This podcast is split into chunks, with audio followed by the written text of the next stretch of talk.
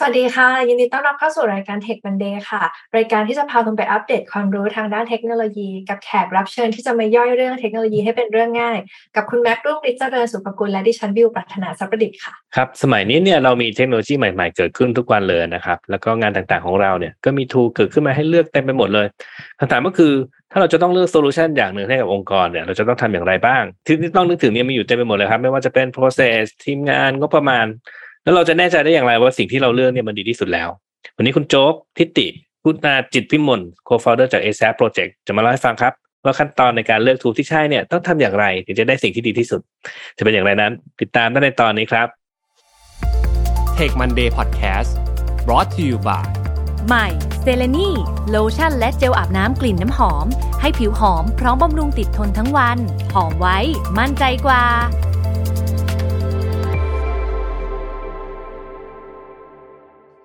สวัสดีค่ะ คุณโจ๊กยินดีต้อนรับสู่รายการ Tech Monday ค่ะ สวัสดีครับ คุณแม็กซ์คุณบิวครับ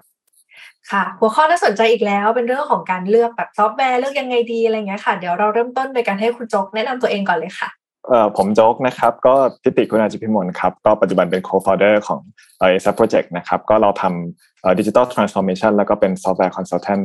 ครับ ก่อนจะเข้าไปสู่เนื้อหาของเราวันนี้อยากจะให้คุณโจ๊กช่วยเล่าให้ฟังหน่อยครับว่าเอ๊ะขั้นตอนปกติเนี่ย ถ้าเกิดเราต้องจะต้องเลือกซอฟต์แวร์หรือ tool สักสักตัวหนึ่งเนี่ยมันต้องทำยังไงบ้างครับคุณโจ๊ก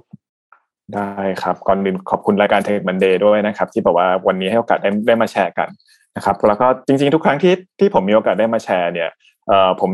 มักจะเปรียบเทียบใช้การเปรียบเทียบในการเล่าเรื่องนะครับ ก็อยากจะให้ทุกคนมองการเอ่อเลือกซอฟต์แวร์นะครับ หรือว่าการทำ digital transformation ก็ได้เนี่ยเหมือนกับการปีนเขา เลยนะครับ แล้วก็แน่นอนว่าการที่เราจะปีนเขาเนี่ยเราต้องเห็นยอดเขาก่อนนะครับไม่งั้นเราปีนไม่ถูกนะครับ เพราะฉะนั้นในขั้นแรกเลยเนี่ยที่อยากจะเริ่มทำกันเนี่ยคือการมองหายอดเขาของเราให้เจอก่อนนะครับ ว่ายอดเขาของเราคือยอดไหนนะครับ มันเป็นปัญหาแบบไหนนะครับ หรือมันเป็นเป้าหมายขององค์กรแบบไหนนะครับ เราจะหา tools มาจัดการเรื่องอะไรนะครับ เพราะว่าสิ่งเหล่านี้จะเป็นปัจจัยสำคัญนะครับ ในการย้อนกลับมาพิจารณาเสมอเลย แล้วพอเราเห็นยอดเขาแล้ว เราค่อยมาดูว่า แล้วคณะปีนเขาเราเป็นยังไงนะครับอืมเราเป็นคณะสิบคนหรือเราเป็นคณะร้อยคนนะครับ ประสบการณ์เรามากน้อยยังไงนะครับเรามี skill set ที่ advance ไหมพอเราทราบแล้วว่าเออเราเป็นคนแบบนี้ทีมเราเป็นแบบนี้นะครับ เราค่อยมาเลือกเส้นทางกันต่อนะครับ ว่าเส้นทางที่เราจะเลือกปีนเนี่ย เราจะเอาแบบไปเร็วๆไหม aggressive เลยแบบชันมากๆ เราไปไหวหรือเปล่า หรือเราจะเลือกเส้นทางที่แบบสบายๆแต่อ้อมๆหน่อยนะครับ แต่ว่าทั้งหมดเนี่ยมันก็จะสัมพันธ์กันหมดเลยว่าเออเราก็ต้อง คิดเผื่อด้วยว่าระหว่างทางที่เราจะปีนเขาที่ aggressive เนี่ย เราจะเหลือสมาชิกคณะทัวร์เราเนี่ยไปถึงยอดเขาครบทุกคนไหมนะครับหรือบางคนอาจจะบายบายไม่ไปแล้วนะครับ ทีนี้เนี่ยพอเราเห็นทั้งสามอย่างนะครับ ก็จะมาสู่เรื่องของการเลือกเครื่องมือเพื่อจะไปปีนเขาแล้วนะครับ ซึ่งในที่นี้เนี่ยก็คือในตัวของตัวซอฟต์แวร์หรือว่า tools ต่างๆนะครับ เลือกให้มันเหมาะสมนะครับ ซึ่งจริงๆเนี่ยผมมองว่าสิ่งสำคัญมีอยู่สองอย่าง นะครับ อย่างแรกเลยคืออยากจะให้ลองเขียน wish list หรือ requirement list ออกมาก่อนนะครับ เพราะว่าส่วนตัวเนี่ยการเป็น consult เราเชื่อว่าอะไรก็ตามเนี่ยที่มันมีความชัดเจนในระดับหนึ่งเนี่ยครับเราจะสามารถที่จะเขียนมันออกมาได้ แสดงว่าความคิดเราเคลียร์ละนะครับ แต่ถ้าเกิดเราไม่สามารถเขียนมันออกมาได้เนี่ยอาจจะเป็นเพราะว่าเออเราอาจจะยังตกตะกอนมันไม่มากพอนะครับหรือว่าณเวลาตอนนี้เราอาจจะยังไม่ถึงเวลาที่ต้องใช้มันก็ได้นะครับพอเราได้ลิสต์มานะครับเราอาจจะ เริ่มให้ไปที่การทำ weighting scoring นะครับอยากจะให้ลองให้น้ำหนักดูกับแต่ละข้อนะครับว่าอะไรมันมี Impact ต่อองค์กรต่อการทำงานของเรามากน้อยอย่างไรนะครับเออลองให้แบบ must have นะครับ should have หรือ nice to have ก่อนก็ได้นะครับแล้วสุดท้ายน้ำหนักตรงนี้ก็จะกลายมาเป็นปัจจัยในการตัดสินใจอีกครั้งตอนที่เราเลือก tools นะครับอืมพอพอเราเห็นภาพความต้องการของตัวเองชัดขึ้นแล้วอะครับแล้วเวลาเราเริ่มคุยกับ vendor แต่ละรายแต่ละรายเนี่ยเราก็จะเริ่มมอง มองหาสิ่งที่ตัวเองแบบต้องการได้ชัดเจนขึ้นทั้งในมุมฟีเจอร์เอ่ยหรือว่า pricing model เอ่ยนะครับซึ่งมันเป็นปัญหาคลาสสิกมากครับ ที่เราจะพบว่าแบบรายการความต้องการของเราเนี่ยจะดันงบประมาณที่เราตั้งไว้เนี่ยขึ้นไปสูงมากลงทุนไม่ไหวแล้วนะครับ พอถึงตรงเนี้ยไอ้สิ่งที่เราทำมาครับไอ้ยอดเขาเอ่ยไอ้เส้นทางการเดินเอ่ยนะครับ มันจะเป็นตัวที่ช่วยกรองนะครับ ให้แบบเรารู้ว่าอะไรคือสิ่งที่เราควรจะเก็บไว้ เพราะมัน must have หรืออะไรเป็นสิ่งที่เราควรจะแบบปล่อยไปนะครับแล้วสุดท้ายคุณก็จะเข้าใจแบบสเปกตรัมของแบบความสัมพันธ์ระหว่างราคาการลงทุนแล้วก็เรื่องของ feature list ที่คุณจะได้นะครับ ถึงวันนี้เนี่ยเราอาจจะใช้แบบตัวที่แบบสุดยอดไม่ไหว เพราะว่าเราลงทุนไม่ไหว แต่อย่างน้อยเรารู้ว่าวันหน้าถ้าเท่ากับที่บริษัทเราเติบโตขึ้นไปเนี่ย เราต้องเตรียมแบบงบประมาณไว้ประมาณไหน เพื่อจะได้แบบใช้ ไอ้ nice to have ในวันนี้ที่เป็น must have ในวันหน้าจริงๆ แล้วพอพูดถึงเรื่องการเปรียบเทียบเรื่อง tools อะค่ะพี่ว่าบางทีถ้ามีเอ่อ consult มาให้คำปรึกษาหรือว่าพยายามแบบช่วยขีดถนนให้เรามันก็จะทำให้เราไม่ออกทะเลเนาะเพราะว่าเวลา vendor พูดอะเราก็จะเอออันนี้ก็น่าจะมีอันนี้ก็น่าจะใช้อะไรอย่างเงี้ยแล้วมันก็จะมีฟีเจอร์มากมายที่จะแบบ เออจำเป็นหรือว่าต้องเอามาเปรียบเทียบกันเพราะว่าหลาย ๆ tools บางทีมีฟีเจอร์ซ้ำๆบางฟีเจอร์ต้องเทียบกันในเรื่องพวกนี้มันเทียบกันได้จริงๆไหมคะ หรือว่าเอ่อยก use case ให้หน่อยว่าทำไมเราถึงจะต้อง list พวกฟีเจอร์ของแต่ละ tools มาเพื่อเทียบกันในเชิง business ได้ครับคือจริง ๆ ก็ต้องต้องเรียนว่าถ้าเราเข้าไปในเว็บไซต์นะครับของเอ่อ tools provider แต่ละท่านเราก็เจอแบบ feature list แบบเต็มไปหมดเลยนะครับ ซึ่งการที่บอกว่าเอ้ยเราสามารถที่จะแบบทำเอ่ออย่างเช่น approval flow ได้ แต่ละคนก็ไม่เหมือนกันนะครับ จะทำได้แบบกี่เลเวลนะครับกี่ขั้นตอน approve พร้อมกันหรือ approve ทีละคนทุกอย่างมี detail ที่ต่างกันหมดนะครับ ดังนั้นการที่เราจะเอาแบบ feature list ที่มันเป็นผมผมอาจจะใช้คำว่ามันกึ่งๆแบบ commercial หรือ marketing เป็น marketing voice ของเขาอะครับ เอามาชนกันทื่อๆครับ มันอาจจะแบบปวดหัวนะครับเพราะทุกคนพูดกันคนละมิติของข้อมูลกันหมดเลย นะครับ แต่ว่าถ้าเกิดเราเอาไอ้ปัญหาของเราอะเอายอดเขาเรามาตั้งเล็งให้มันดีๆก่อนนะครับ เราจะเห็นชัดเลยว่าไอ้เครื่องมือ A เนี่ยมันก็แก้ปัญหาของเราได้เหมือนกันนะ แต่ว่ามันเดินแบบนี้มันใช้วิธีนี้ เครื่องมือ B นะครับ แก้ปัญหาเราได้เหมือนกันแต่เดินอีกทางหนึ่งใช้อีกวิธีหนึ่งถามว่าทั้งสองตัวมันมันตอบโจทย์เราได้หรือเปล่า มันตอบได้นะครับ พอเราเราเจอในลักษณะนี้ปุ๊บเราเริ่มเริ่มหยิบชุดข้อมูลมาอยู่บนเบนช์มาร์กชุดเดียวกัน พอมันเริ่มมีค่าทีเหมือนกับจะเสมอกันแล้ว เราอาจจะต้องมาพิจารณาในมุมแบบจริตของการใช้งานว่าทีมงานเราอะเอ่อทำงานแบบไหนมีจริตการใช้งานตรงกับเครื่องมือแบบไหนมากกว่ากันนะครับ จริงๆเดี๋ยวขอทวนสรุปที่คุณโจเพิ่งบอกเมื่อกี้นี้อีกนิดหนึ่งครับ ก็คือจริงๆแล้วถ้าเกิดจะเปรียบเทียบกันหมัดต่อหมัดเนี่ยเราคือเราคงไม่เอาฟีเจอร์ลิสต์ของหมัด A มาเทียบกับฟีเจอร์ลิสต์ที่หมัด B มา เตรียมไว้ให้หรอกเออแต่เราคือเราเอาตั้งจากไอ้ wish list ที่คุณโจเล่าให้ฟังตอนต้นใช่ไหมอันเป็นตัวตั้งถูกไหมครับแล้วถึงค่อยเอาหมัด A มาดูว่าถ้าเป็นหมัด A จะทำยังไง แล้วหมัด B จะมาทำยังไงอย่างนี้ใช่ไหมใช่ครับ ใช่เลยครับ อืมเออแต่ถ้าเกิดเปรียบเทียบเนี่ยนะเออมันมีปัญหาอันหนึ่งที่ปกติผมก็จะเจอเยอะ เพราะว่าเดี๋ยวเนี้ยถ้าเกิดสมมติบางทีเราอยากจะเลือกทำอะไรบางอย่างอย่างหนึ่งเนี่ย ถ้ามันถ้าออปชันมีให้เลือกไม่เยอะก็ดีไปมันคงมันคงไปโฟกัสว่าไอ้ทูบัตร A กับบัตร B เนี่ยมันคงจะทำ ทำได้ยังไงได้บ้างแบบละเอียดนิดนึง แต่ถ้าเกิดว่าทูงานแบบเนี้ยมีทูให้เลือกเป็นเป็นสิบหรือเป็นร้อยเลยอะเราจะเอาไอ้ทูจำนวนมากขนาดนี้มาเปรียบเทียบยังไงครับ เพราะว่าสิ่งหนึ่งที่ผมคิดว่าคนทั่วไปในองค์กรในกลัวก็คือเขาเขาเลือกมาชุดหนึ่งแล้วอะการมาเป็นว่าเจ้านายเขามารู้ทีหลังว่าเอ้ยมันมีตัวที่มันดีกว่ามาอันนี้อาจจะไม่ดีแน่ๆเลยอะไรเงี้ยครับ ก็ เป็นปัญหาคลาสสิกอีกอันหนึ่งในในเคสเหล่านี้นะครับเอ่อจริง ๆ ผมคิดว่าแบบการพิจารณาเลือกซอฟต์แวร์ครับเอ่อมันนอกนอกจากที่จะดูว่าอะไรดีที่สุดสำหรับเราเนี่ยครับต้อง scope ไปอีกนิดนึงว่าในช่วงเวลานั้นๆด้วยนะครับเพราะว่าถึงแม้ว่าเราจะรู้จัก solution แบบสมมติว่าเรารู้จักทุกตัวบนโลกใบนี้นะครับในการในการจะพิจารณาเลือก พอเราเลือกเสร็จปุ๊บเนี่ย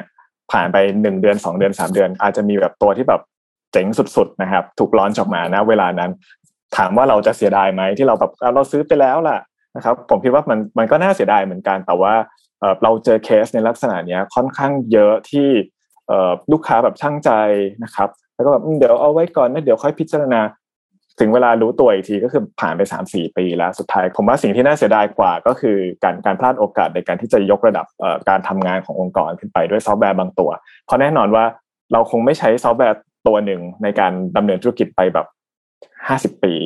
นะครับมันคงต้องมีการพัฒนาและเปลี่ยนแปลงตลอดเส้นทางอยู่แล้วนะครับแต่ว่าถ้าตอบคำถามคุณแม็กซ์ในอีกมิติหนึ่งเนี่ยผมคิดว่าอยากจะแนะนำว่าถ้าเกิดมันมีช้อยส์เยอะมากๆครับการจะพิจารณาทุกอย่างในรายละเอียดแบบร้อยตัวอย่างเงี้ยครับผมว่าไม่มีใครทำไหวแน่นอน ดังนั้นสิ่งที่เราควรทำเนี่ยก็คือการใช้ยุทธการแพ็คคัดออกนะครับอยากจะให้มองเหมือนกับเป็นเวทีประกวดนางงามอย่างเงี้ยครับ เขาก็จะแบบไม่ไปไม่ไปถามแบบคำถามทุกอย่างกับนางงามแบบเจ็ดสิบแปดสิบคน เขาก็จะเลือกถามสุดท้ายครับโฟกัสกับผู้เข้ารอบแบบ finalist เพราะฉะนั้นอะไรก็ตามที่เรามองก่อนว่านี่คือคอเป็น must have ของเรานะ คุณตอบโจทย์เราได้เปล่า ถ้าคุณตอบโจทย์เราไม่ได้เราก็แบบแพ้ตกรอบ คุณก็แบบกลับบ้านไปนะครับ สุดท้ายเราก็จะได้ finalist มาจำนวนหนึ่ง แล้วเราค่อยมาโฟกัสกับกลุ่มคนที่เหลือตรงนั้นนะครับถ้าจะให้ง่ายนะสรุปไปเมื่อกี้นี้ก็คือ คุณลองไปดูก่อนว่ามันมี wish list ไหนที่ตัวเนี้ย ถ้าไม่มีเอาออกไปเลย แบบง่าย ๆ แทนที่จะมานั่งดูทุก wish list ใช่ไหมก็เอาแค่ wish list บางส่วนเท่านั้นแหละแล้วก็คัดออกไปก่อนส่วนหนึ่ง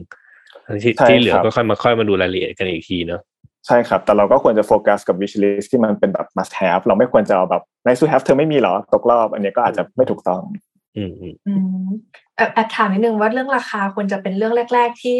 เราควรจะนึกถึงตอนที่คัดเข้ารอบอะค่ะอันนี้ผมว่า ขึ้นอยู่ขึ้นอยู่กับเคสนะครับ คือถ้าเกิดเราบอกว่า เราไม่สามารถยืดหยุ่นใด ๆ ได้เลย เพดานของ budget มาเท่านี้เนี่ย ผมว่าอันนี้ก็ก็ชัดว่าแบบก็ก็ตกรอบได้นะครับ แต่อย่างไรก็ตามอยากจะให้มองมุมหนึ่งว่าทุกๆซอฟต์แวร์ครับมันมี pricing model ที่แตกต่างกันไป แล้วมันมีความยืดหยุ่นที่แตกต่างกันไปอืมมันไม่ใช่ว่าคำนวณกันทื่อๆแบบนั้นแล้วเราจะต้องใช้ราคานั้นเสมอนะครับ ทุกอย่างมันมีวิธีการประหยัดของมันได้เพียงแต่ว่าเราอาจจะต้องเข้าใจในมุมของแบบ user สามารถแบบควบรวมกันได้ไหมนะครับหรือว่าแพ็กเกจบางอย่างเราเลือกที่จะไม่เอาได้ไหมการประหยัดแบบนี้ครับบางทีถ้าเราคำนวณแบบทื่อๆมันอาจจะแบบเกินเพดานของเรา แต่เราอาจจะสามารถประหยัดบางอย่างลงมา แล้วทำให้มันอยู่ภายใต้งบประมาณของเราก็ได้เหมือนกัน อืม ก็เป็นเคสนะว่าถ้าสมมติว่าคนที่ไม่เคยใช้ซอฟต์แวร์เลย อาจจะแบบแนะนำไม่ถูกหรือว่าไม่รู้ว่าจะต้องเลือกอันไหนดี ต้องให้แบบคนที่มีประสบการณ์มาช่วยแนะนำจะได้รู้ว่าเออในซอฟต์แวร์ตัวเดียวกันเรามีวิธีประหยัด cost ยังไงบ้างนะคะ แล้วถ้าถามในมุมของคนที่แบบโอ้ไม่เก่งภาษาอังกฤษเลยค่ะ ต้องการ tool ที่แบบ support เฉพาะภาษาไทยเท่านั้นแต่ว่าเออ tool อันนี้มีแค่ภาษาอังกฤษอย่างเดียวอะไรเงี้ยค่ะนี่อันนี้ทำยังไงคะแนะนำยังไงครับก็ ผมว่ากลับมามองทีมของเราก่อนนะครับทีมคณะปีนเขาเราเนี่ยว่าแบบผมว่ามันเป็นโอกาสที่ดีที่เราจะสามารถแบบเทรนนิ่งทีมงานเรานะครับให้แบบว่าเข้าใจหรือว่าเอ่อเข้าใจเอ่อวิธีการใช้งานหรือว่าภาษาศัพท์เทคนิคบางอย่างที่เป็นภาษาอังกฤษได้เขาก็แบบเขาก็จะมีเอ่อ learning curve มีมีสกิลที่สูงขึ้นนะครับผมว่าอันนี้ก็เป็น win win situation happy นะครับแต่ถ้าเรามองว่าเออทีมงานเราเนี่ยอาจจะแบบมีข้อจำกัดบางอย่างที่ที่ไปไม่ไหวจริง ๆนะครับเอ่อ ผมมองว่าการที่อาจจะได้เครื่องมือที่แบบ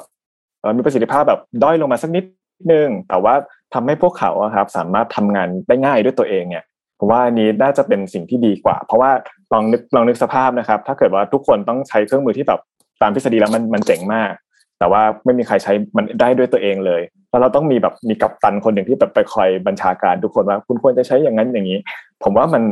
มันไปไม่ได้ นะครับแต่ว่าอย่างไรก็ตามเนี่ยซอฟต์แวร์สมัยใหม่โดยเฉพาะพวก SaaS เนี่ยครับที่เป็น global brand ก็เดี๋ยวนี้รองรับภาษาไทยกันมากขึ้นเยอะแล้วใช่ครับอะทีนี้เรื่องภาษาก็ส่วนหนึ่ง อันนี้ผมอยากจะขอลองเจาะอันนี้ผมสงสัยมากเพราะว่าคุณคุณโจเนี่ยเคยเจอเอ่อ request ที่ให้เลือก tool เฉพาะทางที่ต้องใช้ knowledge ของทีมงานบ้างไหมที่มันอาจจะไม่ใช่ knowledge ที่เรามีณตอนเนี้ยแล้วก็ไอ้แบบไอ้กรณีที่มันเจอ request แบบนี้คุณโจทำยังไงครับ ก็ต้องต้องเรียนว่าจริงๆ ที่ s อ Project เนี่ยเราจะเจอ request ลักษณะนี้แบบค่อนข้างเยอะมากเหมือนกันนะครับ เพราะว่าลูกค้าเราก็จะมีอย่างเช่นเป็นแบบเคมีพันนะครับเป็นอะไหล่ยนต์ เป็นการท่องเที่ยวโรงพยาบาลทองคำจิวเวลรี่ ซึ่งแบบว่าแต่ละท่านก็จะมีแบบลักษณะเฉพาะตัวกันสุดๆนะครับ แต่ว่าเราเรามองว่า key success ของเราเนี่ยคือการที่ ขั้นตอนในการทำ assessment ตรงนี้ครับที่เราไปเข้าใจลูกค้าทำความเข้าใจว่าเฮ้ยเขาทำธุรกิจยังไงเขาดำเนินงานยังไง เรามองสเปกตรัมตั้งแต่ความเห็นของ Executive ว่าเขาอยากจะมีวิชั่นพาบริษัทไปตรงจุดไหนนะครับเราคุยกับ Operation ว่าปัญหาที่คุณเจอเป็นยังไง Executive อาจจะไม่ทราบก็ได้นะครับ เราทุกอย่างเนี่ยมาศึกษานะครับ แล้วก็คลี่ออกมาเป็นเคสต่างๆ ซึ่งผมคิดว่า ลักษณะเฉพาะของของสินค้าและการดำเนินการแต่ละอย่างนะครับการที่มี third party เป็น consult เข้าไปช่วยมองภาพใหญ่ครับมันมันทำให้เรามองเห็นภาพ โดยการที่เอาวิธีการคิดของ industry อื่นไป cross กับของเขานะครับแล้วเราจะเริ่มมองเห็นเลยว่า อะไรคือสิ่งที่แบบมันหลุดออกมาแล้วนั่นแหละคือ คือข้อพิจารณาพิเศษที่ควรจะต้องโฟกัสดังนั้นก็คืออีกอีกข้อดีข้อหนึ่งที่ ธุรกิจลักษณะนี้ครับมีปัญหาที่ค่อนข้างชัดเจนมากในการที่เราเหมือนกับเกาถูกที่คันนะครับ อาจจะต่างอาจจะต่างกับธุรกิจแบบเทรดดิ้งหรือ manufacturing แบบทั่วๆไปด้วยซ้ำที่แบบว่า บางทีลูกค้ามาคุยกับเราทำแบบธุรกิจแบบไม่ได้มีแบบลักษณะเฉพาะอะไรเลย แต่ว่าเขาเองก็ไม่รู้ว่าปัญหาเขาอยู่ตรงไหน พูดมาถึงเรื่องอินดัสทรีต่างๆ ที่เคยเป็นลูกค้าคุณโจ๊กมาก่อน อยากจะขอเฉพาะเจาะจงนิดนึงว่า มีเคสอะไรที่คุณโจ๊กเคยทำแล้วก็รู้สึกว่ามันน่าสนใจพอที่จะมาแชร์ให้พวกเราฟังนิดนึงได้ไหมคะ ก็จริง ๆ แล้วอะครับเราเรามีหลายเคสนะครับ ที่แบบว่าส่วนตัวมองว่ามันมันสนุกมากๆนะครับ แล้วก็เปิดเปิดโลกการเรียนรู้หลายๆอย่างนะครับ อย่างเช่นแบบว่าเราเข้าไปช่วยดูแลแบบธุรกิจที่ทำเรื่องของการท่องเที่ยวนะครับหรือโรงพยาบาลอย่างเงี้ย ในเรื่องของการที่คิดคำนวณค่าตอบแทนพนักงานนะครับมันมีพารามิเตอร์แบบเยอะมากๆนะครับ ยกตัวอย่างเช่นสำหรับการท่องเที่ยวเนี่ยถ้าคุณมีแบบใบอนุญาตการขับเรือพิเศษพิเศษเรือก็จะมีแบบเรือเล็กเรือกลางเรือใหญ่เรือสองท้องอะไรอย่างเงี้ยครับเขาก็จะมีค่าแบบความสามารถแยกไป แต่วันนี้ถ้าคุณไปในฐานะกัปตันนะครับ คุณอาจจะได้ค่าตอบแทนฐานะกัปตัน แต่คุณก็ขับได้นะ แต่อีกวันหนึ่งคุณไปในฐานะแบบต้นหนหรือลูกเรือเนี่ยคุณไม่ได้ค่าแรงแบบกัปตันนะ นะครับ แล้วก็การเดินทางในทริปที่แบบสั้นยาวใช้เวลาเกาะคนละเกาะอย่างเงี้ยครับก็ค่าตอบแทนก็คนละอย่างเพราะฉะนั้นพารามิเตอร์มันมันเยอะมหาศาลนะครับ แต่ว่ามันก็แบบ it nice to know มากๆนะครับหรือว่าแบบอย่างธุรกิจอะไหล่ยนต์อย่างเงี้ยนะครับพารามิเตอร์แล้วก็แบบ attribute ที่แบบต้องมาผูกอยู่กับตัวรหัสสินค้า แต่ละตัวเนี่ยก็ค่อนข้างพิเศษมากๆ ยกตัวอย่างเช่น ถ้าเราขับแบบ BMW อย่างเงี้ย เราบอกว่าเราไม่รู้หรอกว่าโช้คอัพเราเสียเราต้องใช้ยี่ห้ออะไร นะครับ เพราะฉะนั้นตัวรหัสสินค้าก็ต้องบอกให้ได้ว่ารถ BM ใช้เอ่อโช้คอัพตัวไหนได้บ้าง และในขณะเดียวกันโช้คอัพที่เลือกมาใช้ในวันนี้ก็นอกจาก BMW ก็ใช้ได้กับตั้งหลายตัวหลายรุ่นหลายปีนะครับมันก็จะมีเสน่ห์ของแต่ละ industry ที่ที่แตกต่างกันไปนะครับเออถ้าเกิดว่าพูดมาถึงเคสอย่างเงี้ยเออแล้ว ก็น่าจะเออพอเห็นภาพมากขึ้นว่าเออเอซโปรเจกต์ทำอะไรบ้างนะครับ ทีนี้อยากจะถามหน่อยครับ ในในวิสัยเออวิสัยทัศน์ของคุณคุณโจ๊กเนี่ยเป้าหมายต่อไปของ a อ a p Project เนี่ยจะทำอะไรบ้างครับ passion ของเราอะครับของตั้งแต่วันที่ก่อตั้ง a อ a p Project ขึ้นมาครับก็ก็ยังเป็นเหมือนเดิมมาโดยตลอดครับคือเราเองเนี่ยอยากจะเป็นส่วนหนึ่งที่เป็นแบบสะพานเป็น bridging ที่เชื่อมระหว่างแบบผู้ประกอบการผู้เจ้าของธุรกิจ ของไทยนะครับ กับผู้พัฒนาซอฟต์แวร์นะครับเให้ได้เจอกันได้เจอคนที่เหมาะสม ได้เจอเนื้อคู่กันสักทีนะครับ เพราะว่าแต่ก่อนเนี่ยเราเจอหลาย ๆ ท่านที่แบบว่า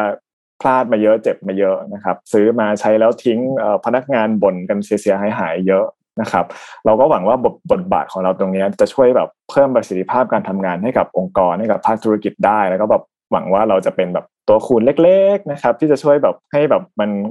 ดัน GDP ประเทศไปได้สักนิดหนึ่ง